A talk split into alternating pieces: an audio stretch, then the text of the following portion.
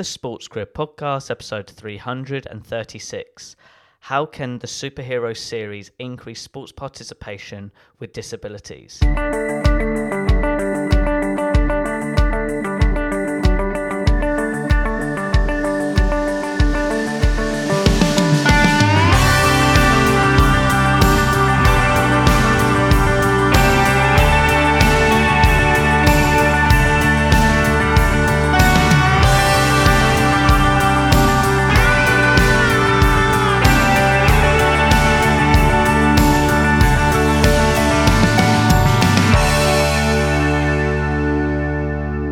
Hello, Sports Achiever, and thank you for tuning in to another episode of the Sports Grid podcast. I'm your host, Ed Bowers. As always, my goal each week is to provide you a special guest who's an expert in a particular sector of the sports industry, especially if you have an interest with regards to the mass participation industry.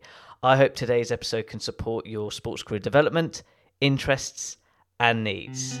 Now, getting back to today's podcast special guest is Sophia Warner, BEM who is a former Paralympian and the founder of Superhero Series. With regards to Sophia's athletics career journey, she participated in the 2012 Paralympics in the 100 and 200 metres. Currently, now, she is the founder of Superhero Series, which is UK's one and only disability sports series for every superhero, where people with disabilities can really call the shots and have equal access to compete in mass participation events with no cut off times or equipment restrictions. So, for that reason, it's such a pleasure to have Sophia as a podcast special guest on the show, where she will share her sports career journey and explain to you how the superhero series can increase sports participation with people with disabilities. Have a listen and enjoy. Sophia, it's such a joy to have you on the podcast show. Please you share to listeners your sports career journey. When did it all start? Oh my goodness, uh, it feels like a very long time ago. Uh, I've always been a, a, very sporty person. I think uh, having a disability back in the 70s, I was born in 74, I think um, it's been a, it's been an epic journey because there's been such a big change within disability sport. So I think really, in all seriousness, it probably started like all sports lovers when I was very young, but it didn't start to get very serious really until I was actually 17 or 18. With regards to what you've just said about change, can we dig deep into this? And the reason why I say this is when we dropped on a on a WhatsApp call, you said a word which really gave me like shivers of how disability was seen back, you know, 30 to 40 years ago as like you, you said spastic. And I went, oh my gosh, like that word should not be used in any type of sporting environment, let alone with regards to disability. And I just want to hear your thoughts of what you mean of change, if it's regarding language, if it's regarding exposure, just relating to your experience from you know, positive change moving forward with regards to disability sport and how it's perceived. That makes sense. Yeah, it really makes sense. It's changed in all of those things you just mentioned. So, um, exposure has obviously changed due to probably London 2012, actually. So, the exposure from people's understanding of disability has changed. But I mean, it's on so many levels. So, when I went to school, other people with disabilities didn't go to school such with a people joy who to have had you on the podcast show. Please, um, you share to and I think I was the first one in my county. When did it all my dad start? kept writing to the prime minister. I mean, seriously, I come from a family of persistence, so um, I think that um, integration wasn't a thing. Um, and like I said to you on our call, I went to a school that was called a school for spastic children. And actually, you know, just to get rid of some of the stigmas around the word, I am diagnosed as having spastic cerebral palsy, which is probably where the term comes from. Um, so, actually, medically, it does exist, but I guess, as with all words, if they're used in a derogatory function, they become uncomfortable. So, yes, it's not right to, to use that word. And I understand why people find it difficult, but language has changed. And I think that people have just got much more understanding and actually a huge amount of compassion for people who have disabilities and also much more understanding and much more acceptance. I mean, disability sport has moved on leaps and bounds. And I always jokingly talk about the fact that I first had my GB vest in 1998 and I stood on a box in front of 80 people to collect my world championship medal, a gold medal, I hasten to add.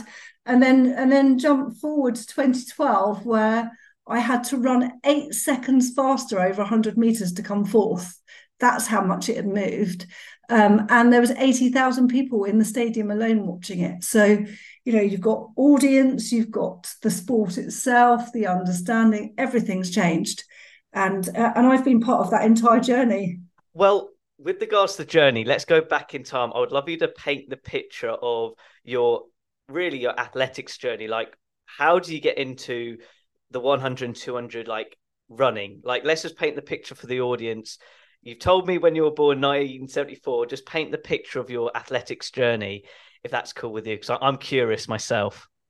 Of course it's really different for someone with a disability. So uh, and also the the journey is confusing because of so many different factors and part of it being the acceptance. So you know i went to a mainstream school and so i partook in mainstream um, pe if you like and there were some teachers along the way that wouldn't let me join in purely because of health and safety which is i mean it's ridiculous because i was i was good um, and you know, even against people who were not disabled, I was holding my own. Um, but the journey's long um, when you have a disability because there's such a limited exposure and opportunity to do anything. So for me personally, um, my brother, my younger brother, was a very good cross country runner.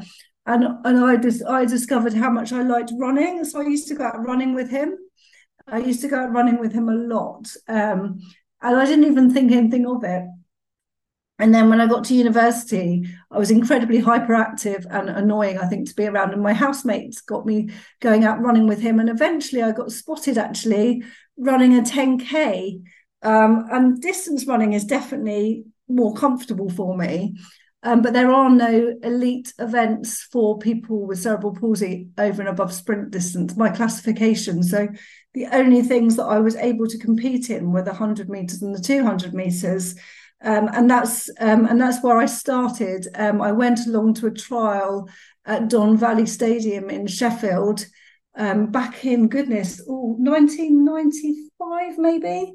Um, and I smashed it um, running 100 meters. But to give you an idea, I mean, I was not that quick.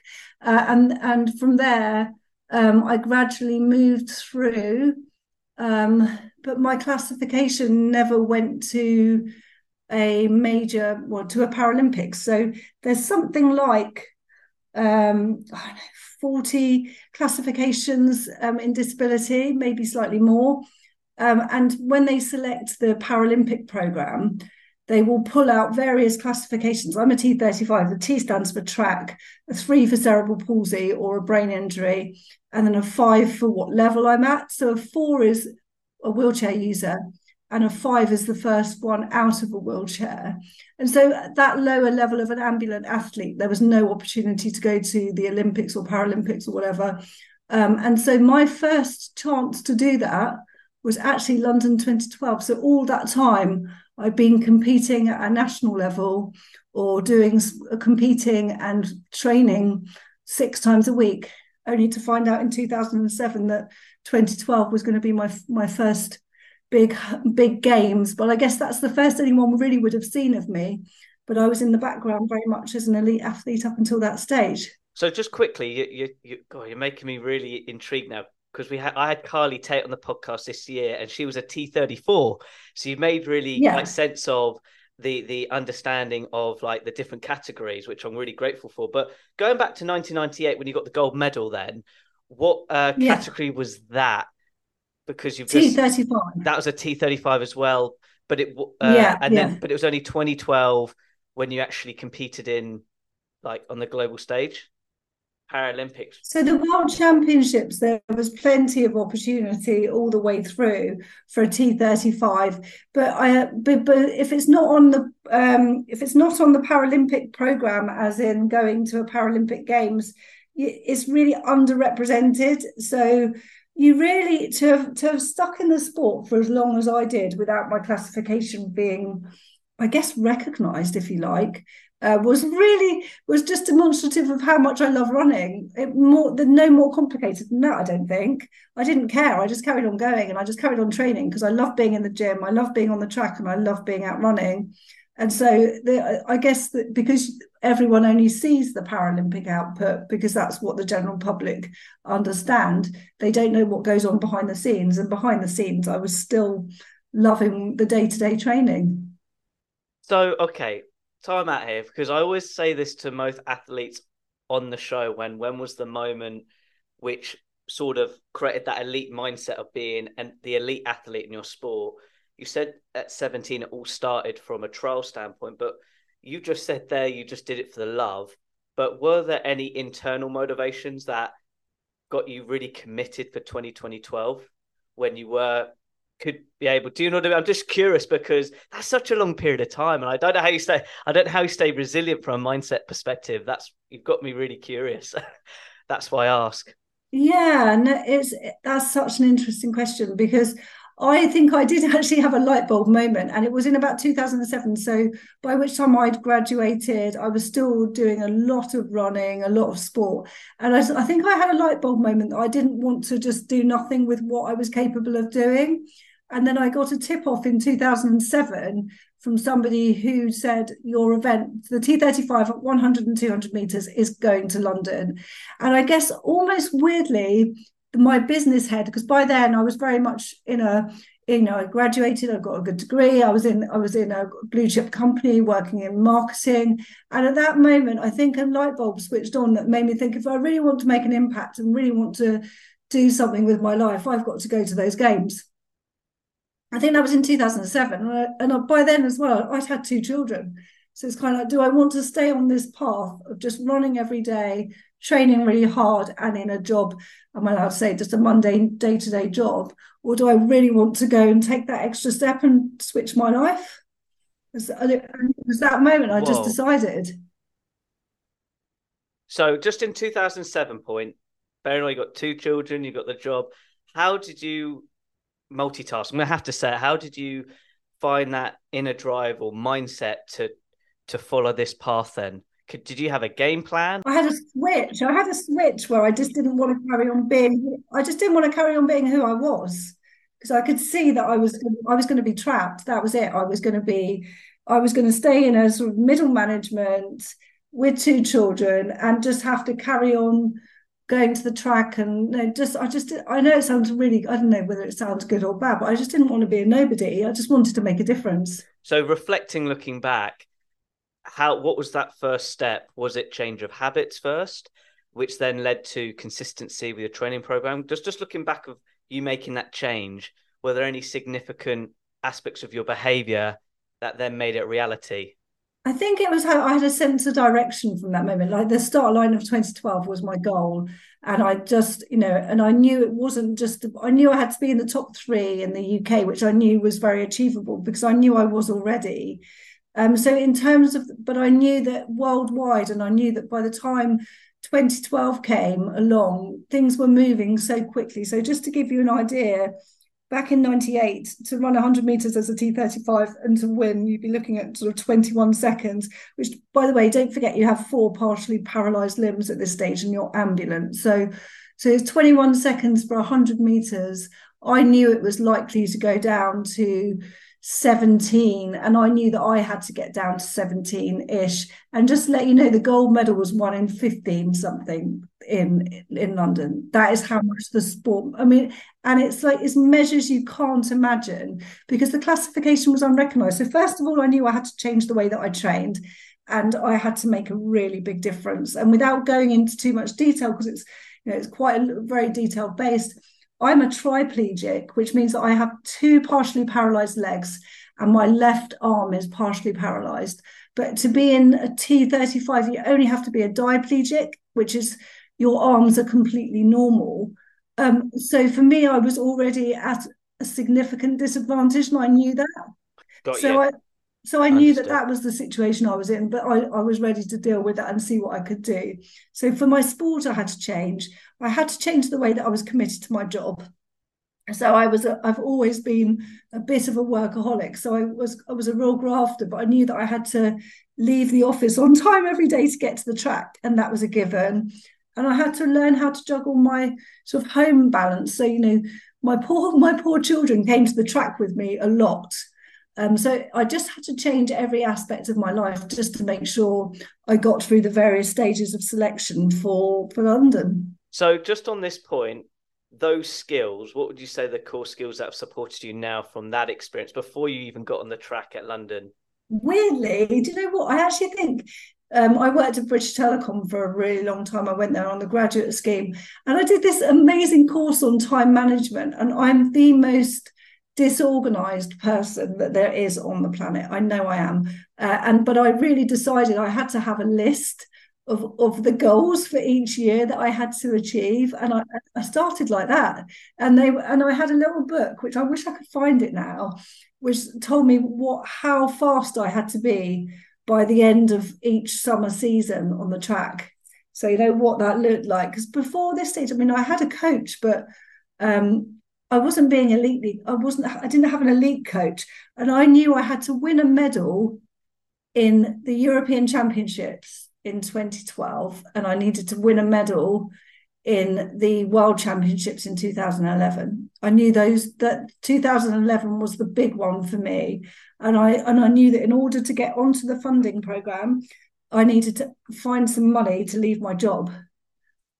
Um, so I had all of these little sort of these these markers in place as to what I had to do and when.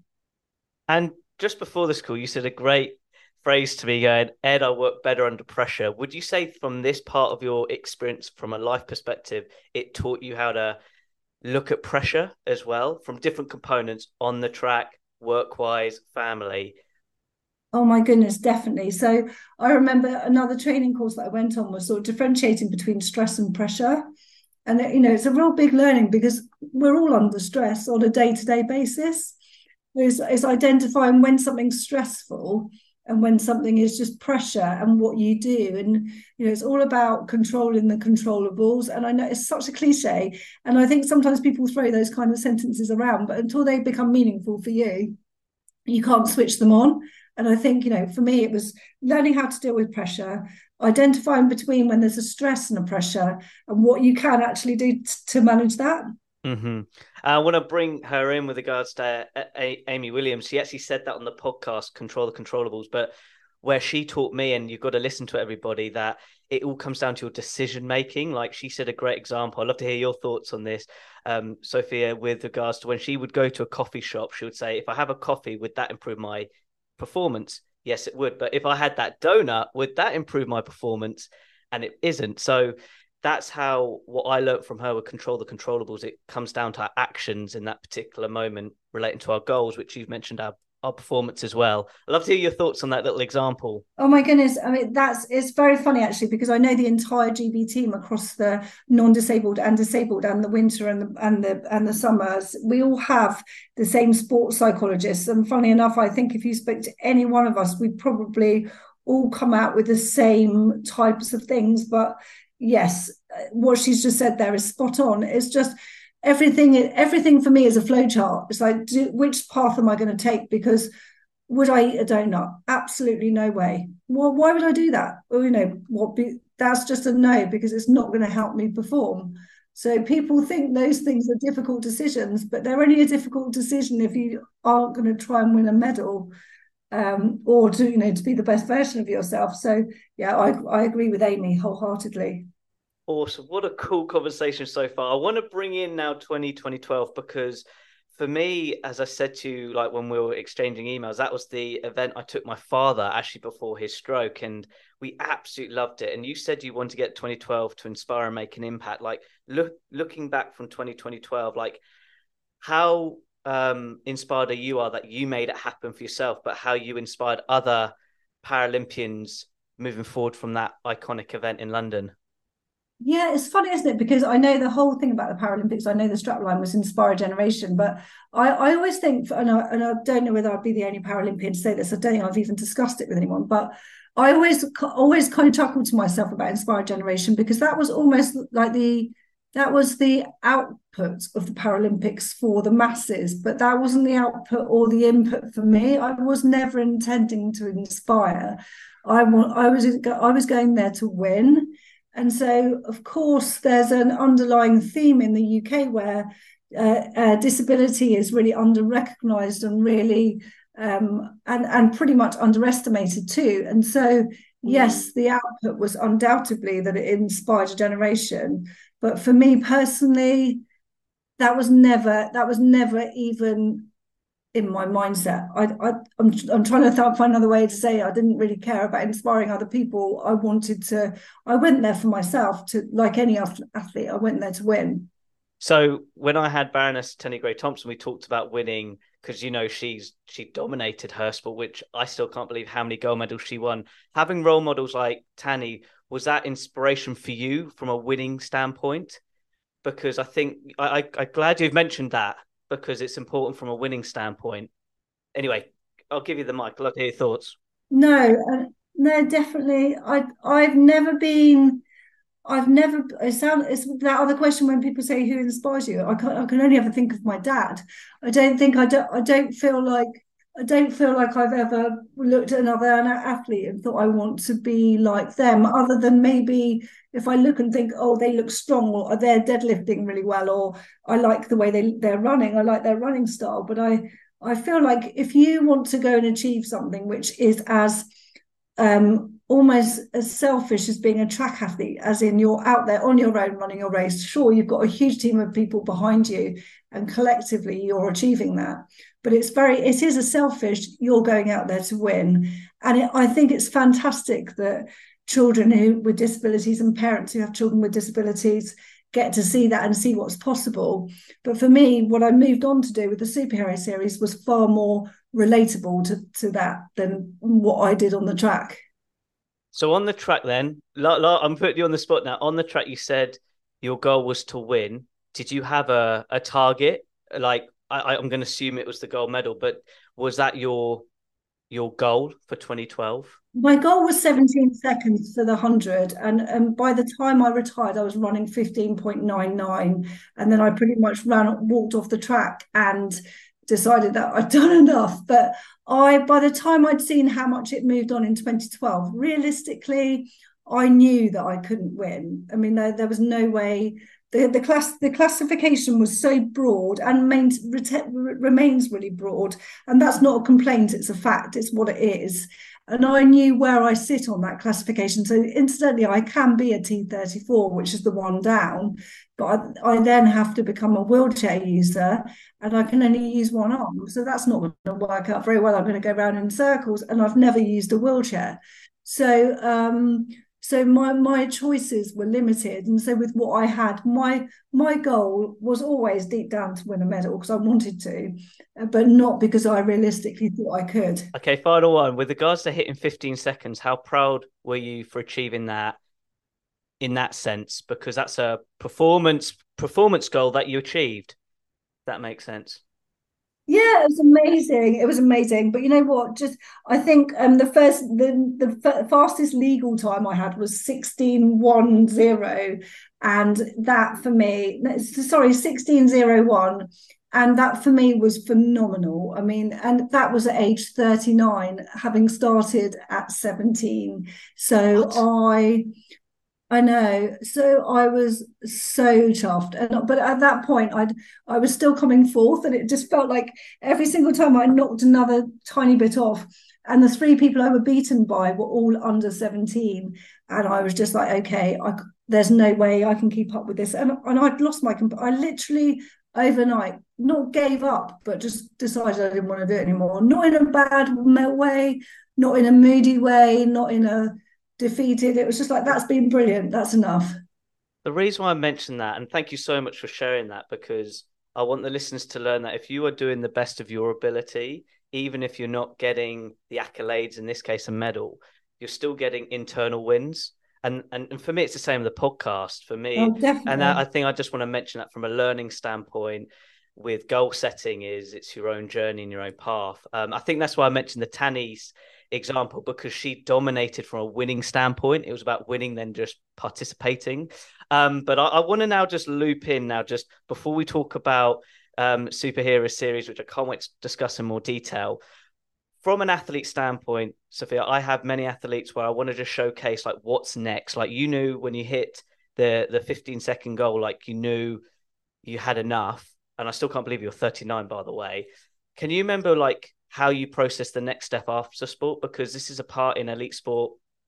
I believe there needs to be more education of like helping athlete, athletes transition after their sport. I know you worked in business, but after your athletics career, when did you decide to pivot into your career after sport? If that makes sense, like get back in the working environment. Okay, yeah, yeah, it really does. Yeah, I, I was very lucky, okay, in some weird way, because I was unfunded until 2011, and, and I'm really grateful for that because it meant that actually it wasn't an option um, to find myself in the situation that a large number of athletes find themselves in now. So I was blessed at the same time as having that opportunity taken away. So um, I I went to university. I did very well, and I had some time at British Telecom, and then later at Nestle. And so I had a life set up before I went on to the elite program.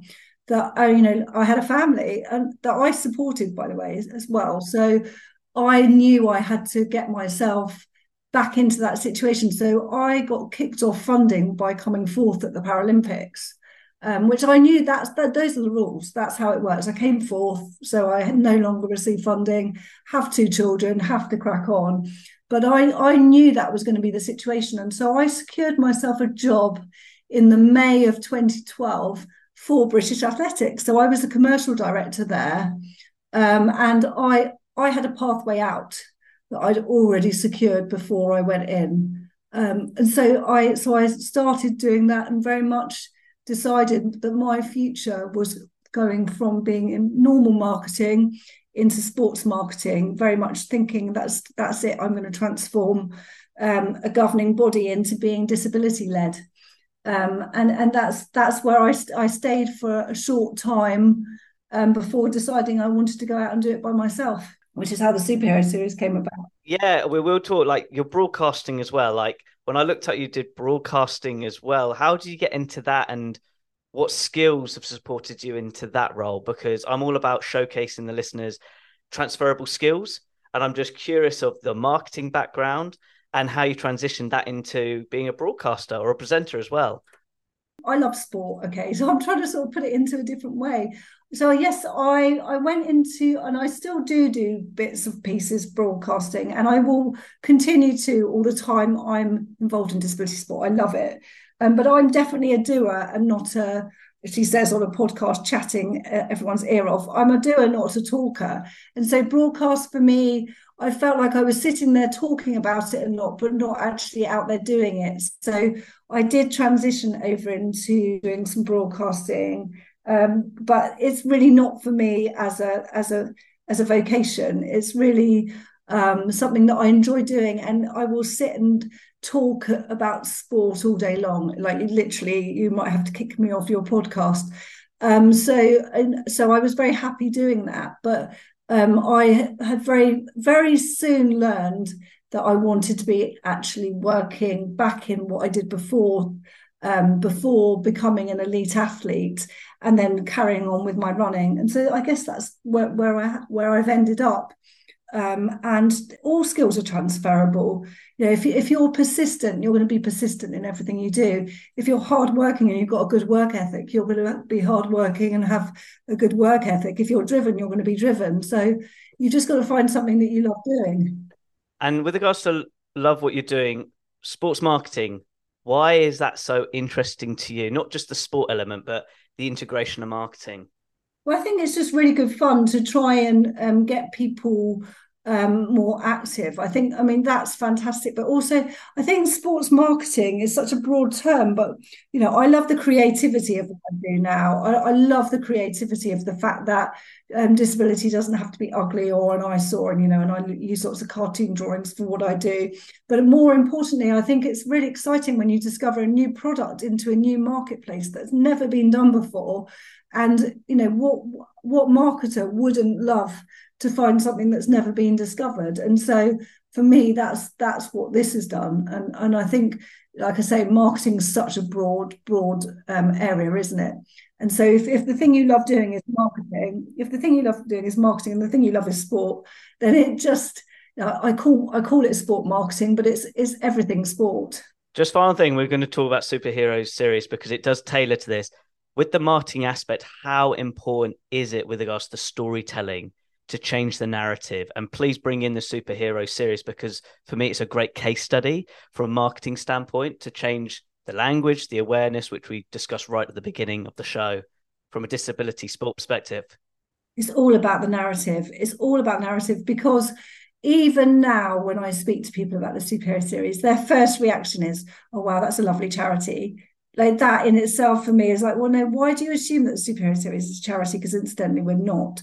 We're a fundraising platform, sure, but you know, why can't disability sport potentially be lucrative? Okay, so it isn't particularly lucrative yet, but why can't it be? If we have 14 million people in the UK who have a disability of one sort or another, and and let's assume 20% of them enjoy doing sport why can't it be a marketplace? So i think the narrative around disability is is sympathy it's patronizing it's kind of pat on the head whereas the narrative actually you know these people are amazing. They can achieve anything they want to as long as you put the, the opportunity in front of them so that they can actually get out there and do it. So that's what the narrative in the superhero series is all about is you know finding your inner superpower um, finding what it is that you are good at finding something that you love doing and but more importantly finding a way around it. So if you can't swim why don't you get a sidekick to swim for you and and pull you along? So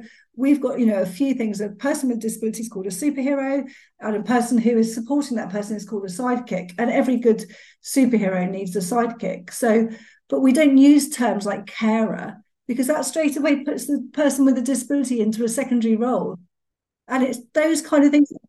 People don't know they're doing it, but you know, even people that I am surrounded by who talk about, you know, people who phone up from charities and say, oh, they'll have their carer with them, you know, and those people work in those charities and they still refer to them as a carer and i think you know as a person with a disability myself i don't have i don't have a carer but i have lots of sidekicks around me who might give me a hand doing something but i don't want them to think they have to look after me because i can look after myself. And i think it's that kind of language in disability is really really important. And in disability sport all the time it's deemed as being a, the secondary cousin or you know it's just never going to work. And also i think the other bit of the, the bit of glue in disability sport is this myth around inclusion. Because I think sometimes you have to rule out inclusion and go for exclusivity because someone who has a disability might not want to go to a trampolining class around 100 people who don't have a disability. So, why is it okay to make it inclusive? Why don't you run a separate session for a group of people who have different requirements? And I think that's where sport is really failing. And that, na- that narrative. I don't like to refer to the superhero series as being an inclusive event. It's exclusively for superheroes to bring their sidekicks along.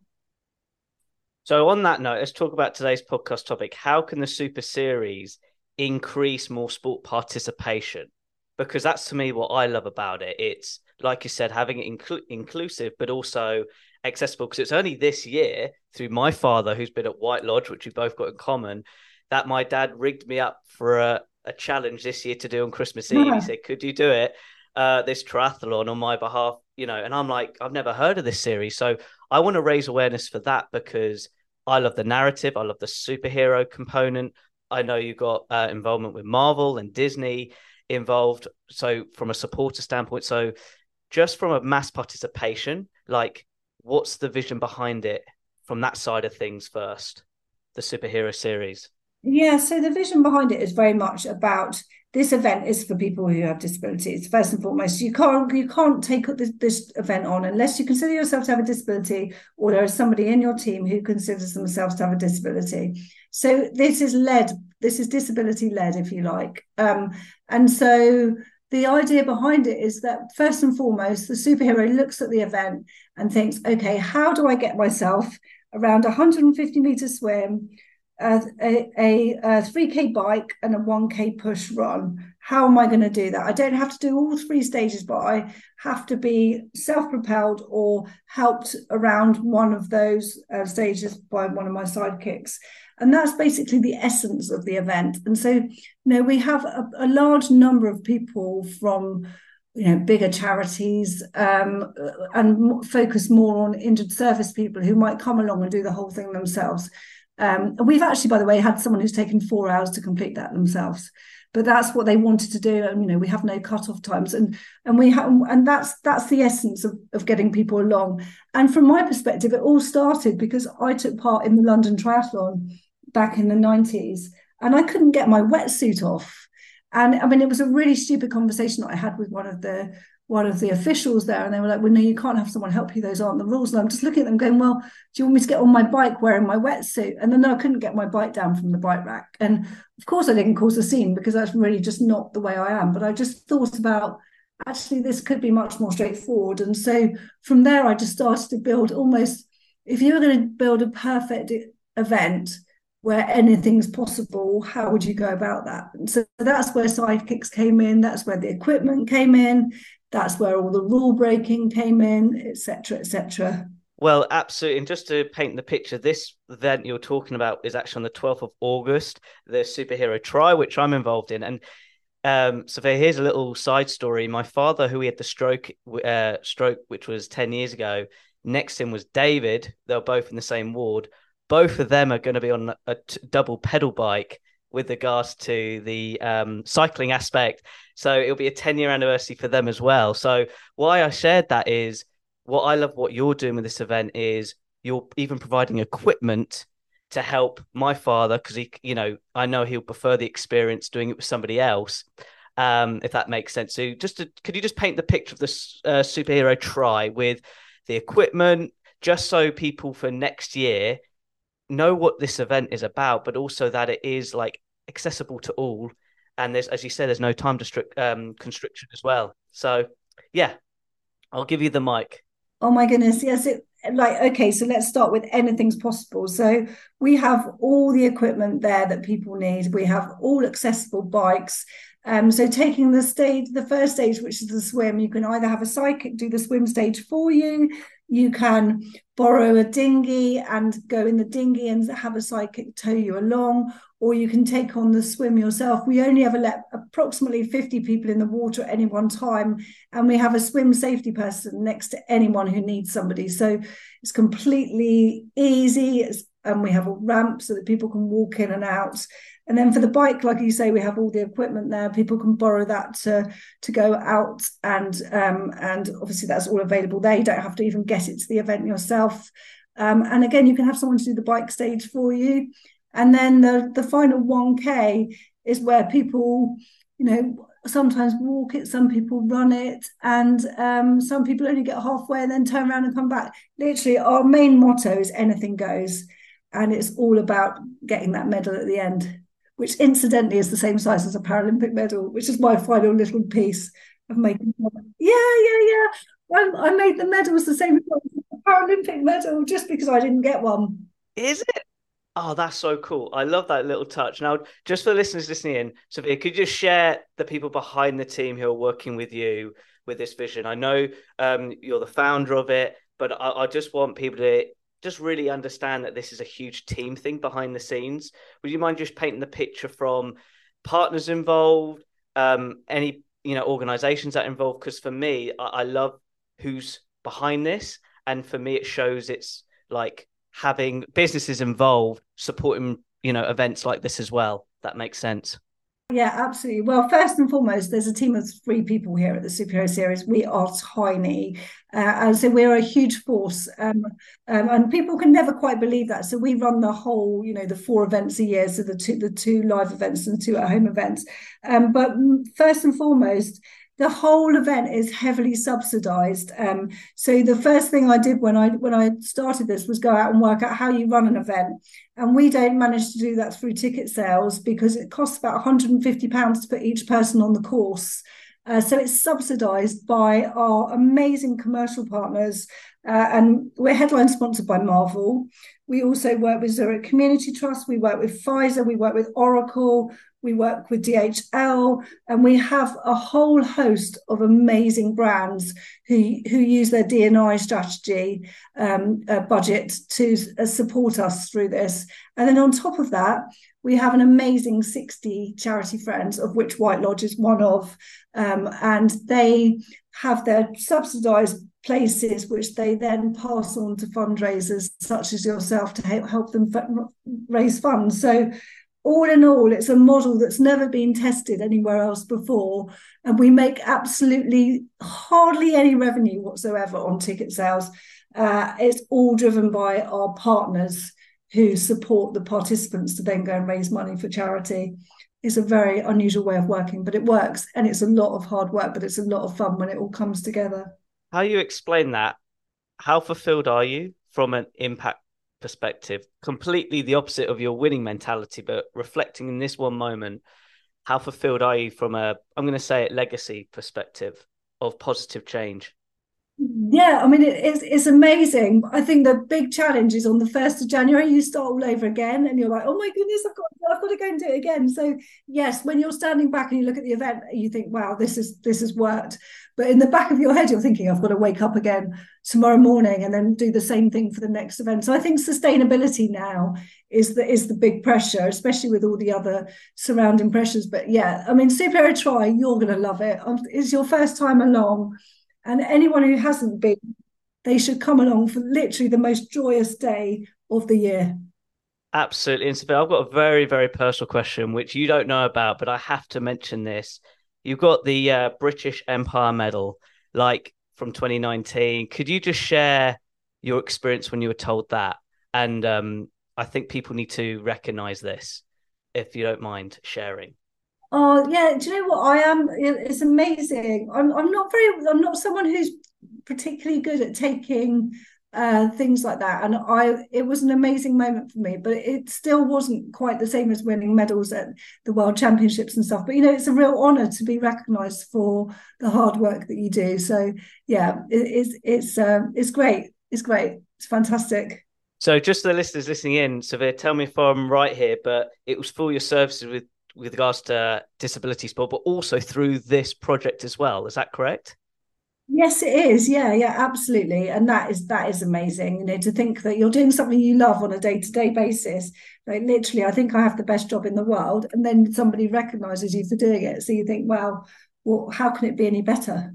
Well, all I'm going to say is I hope this podcast show amplifies the awesomeness of you, but also the vision moving forward. Because as you probably know, this is almost just the start, in my opinion. Like I think it can impact more and more people, and and, and I'm certainly going to help you on that from a promotion standpoint moving forward. But just going back to your like sort of career journey, looking back right now, what have you enjoyed the most from your sporting career, but where you currently are right now, looking back? Oh, I think Superhero Tri is definitely my favourite thing. So, so key moments for me would definitely be World Championships 2011 when I knew that I was going to go to the games. I think, and you know, New Zealand. Um, that was really the start of the change. So, silver medal in the 200 meters, um, uh, and then the key points definitely the I think Superhero Tri when I started to realise it could work. Um, and I know the superhero series is the whole is the whole shebang, but superhero Tri, which is the main event, is the moment when you think actually it can be done. Yeah. Could you just explain the difference, just from a listener perspective, superhero Tri versus superhero series? I know it's interconnected, but could you do other events?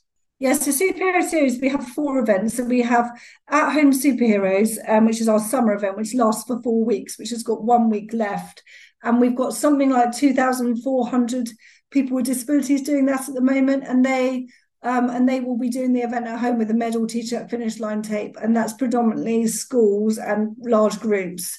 And then we have an at-home Winter Wonder Wheels, um, uh, which goes on in November for two weeks. And then we have the two live events, Winter Wonder Wheels in December and Superhero Tri in the summer. And so collectively, we have about 11,000 people a year do our do our, our four events under the Superhero Series umbrella. Wow. What an awesome conversation, by the way. And also, just the numbers is just awesome to hear. I don't want to put a target on it, but do, do you actually, from a team perspective, have a goal in how many people want to impact from a participation? Now you've given me those numbers. Well, I think the goal has the goal has to be however many people there are who want to take part in sports should have the opportunity. So, so I know that. Sorry, that's almost like a, a, a not a very good answer. If twenty percent of the fourteen point one million people want to be doing doing sport and taking part in mass participation, they currently can't because the events don't enable them to. Then I want the superhero series to be the trigger for that. That's the answer. That's that's that's what I want to hear. That's to me is all like looking forward and looking in a positive direction for access. I'm all about access, not just from sports careers, but also actually participate in sports. So love that answer. And and um, I feel like we're at a great stage of the interview. I'd like to finish with an inspirational one. I know you've been looking forward to this question. What three tips would you give to the listener right now with regards to being the best superhero version of themselves in their day to day lives? What would they be? Those three tips. Okay, well, as with everything, I give things too much thought. And I thought that the problem with this thing is people always say something really stupid like you've got to be happy, but there has to be ways to trigger that. So you have to have actionable action. So I think you the first thing is you have to be yourself. So I think you have to not deny who you are. So what I mean by that is if you have a disability, you have to come to terms with the fact that you have disability. So whoever you are, you've just got to be yourself. And then um, run your own race uh, so that's that's always been what my coach always said. But I think in the larger scheme of things, it means more, doesn't it? So that means don't compare yourself to other people. It means you you have your goal. You keep your eye on that goal, and what any whatever anyone else does, you just stick to that goal. And then I think the most important thing is find something you enjoy doing because then everything else comes together. So it used to make me laugh when I used to see people down the track who couldn't be bothered. So, you know, for example, you get set to do uh, a certain amount of uh, planks or dead bugs or something, and you see the person next to you not do them all. And you think, well, they don't want to be here. So, unless you can find something that you love doing, you're never going to achieve. Mm-hmm. So those I'm going to ask. tips. I'm going to. I know they're your three tips. There's one more I want to ask from your definition. Like, because throughout this whole conversation, I'm being a bit cheeky, but this is what I've learned during this conversation. How do you de- define your definition of resilience? Just never give up. If you believe in something, just go for it. Just keep going for it until you until you succeed.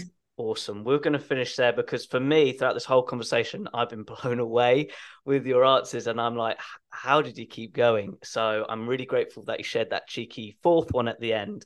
Sophia, how can people interact with you on social media, but also learn more about the superhero series? Like, where is the best uh, URL so people can like check it out? It will be in my show notes, but where, where's the best places to go to follow you and learn more about superhero series? Head to the website and everything is on there. So um, www.superheroseries.co.uk is where the website is, and you will find everything on there, including all of our social media. Uh, please always help us spread the superhero word. So if you've listened to this podcast, please tell everyone about the superhero series, even if you just share our page on your website or, or sorry, on your social feed. So, and as for me, I'm on I'm on social handles under Sprinting Sophia, which is quite ironic because I don't sprint anywhere anymore. Um, but yeah, certainly, certainly look me up. But first and foremost, just come along to one of our days and come and get involved. That is great. To all the listeners listening in, all those links will be on my website with regards to the show notes as well to really follow Sophia and also the superhero series. Sophia, it's been such a joy chatting with you today. Thank you very much. Thank you. Wow, this is why I love podcasting so much. I have to be so honest. I was blown away with Sophia's answers with regards to the whole podcast, particularly with regards to her career journey, being an elite athlete, being a 100 and 200 meter sprinter, particularly the part just before 1998 where she was just so driven that her love for running made it a reality to be representing Team GB at the 2012 Paralympics. Just to have that belief and then to top it off to be 39 and sprint under that 16 0.1 seconds, it just shows the whole resilience and honestly like backing herself and believing in herself so much. And I think it reminded me during the conversation why self belief is vital with regards to what we do and what we want to achieve. And then with regards to the superhero series, which as much as I am involved, I'm very proud to be doing a triathlon very soon to acknowledge my father who had a stroke 10 years ago and he's being part of that event as well, which he's looking forward to. It just shows how legacy can be achieved and that having events like this makes it more accessible. I think that's what I really admire with Sophia with her vision with superhero series. It's really that there's equal access and having the ability to people to show up, participate, and literally follow their own journey in the activity of that event. And that's really powerful. And to me, this is what the sports industry is about working in it. It's making sure it is equal access. It's really that simple. So for me, I really admire Sophia's character, her resilience, but from a actual sports industry standpoint like the conversation we had about marketing and having the right narrative and using the right wording is so important to make people excited in what they want to do and really eradicating the disability from a participation standpoint. It should be accessible and everybody can run their own race. So if you want more information go to my show notes and there'll be links to the superhero series. It'll be awesome to see you there.